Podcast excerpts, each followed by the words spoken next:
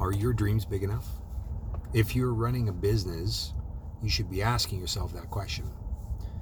I would also go as far as state that you should be investing some serious time to intentionally think and dream up what your future looks like. And I don't just mean goals of revenue or growth. Those are table stakes in the game, people.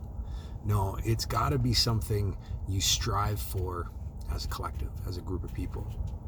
An ideology, an impact that is bigger than you know yourselves to be able to achieve. It is a radical shift, something that would change the game and that excites and pushes you and everybody else every day when you reconnect to it.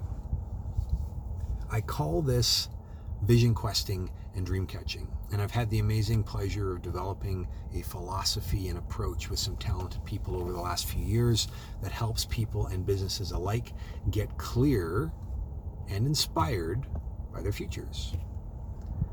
And in my experience, I'm also aware that this isn't for everyone. There are still companies out there in this noisy landscape with big aspirations that most will not achieve because they're wrapped up in their bottom lines, return on investments, profits, and cutting costs, whatever that is. The, the problem is, most of these big ideals are bullshit at best. They are another gimmick, another tactic to try to get a few ball, eyeballs and, and hopefully open their pocketbooks. And the ironic thing is, those customers, those opportunities will not come back because there was a fundamental misalignment between what was promised and what was experienced. And you know what? Those businesses are going to be unaware because nobody's going to say anything. We're just moving on to the next business. And they could not be bothered to call you on your bluff. They're just going to walk away.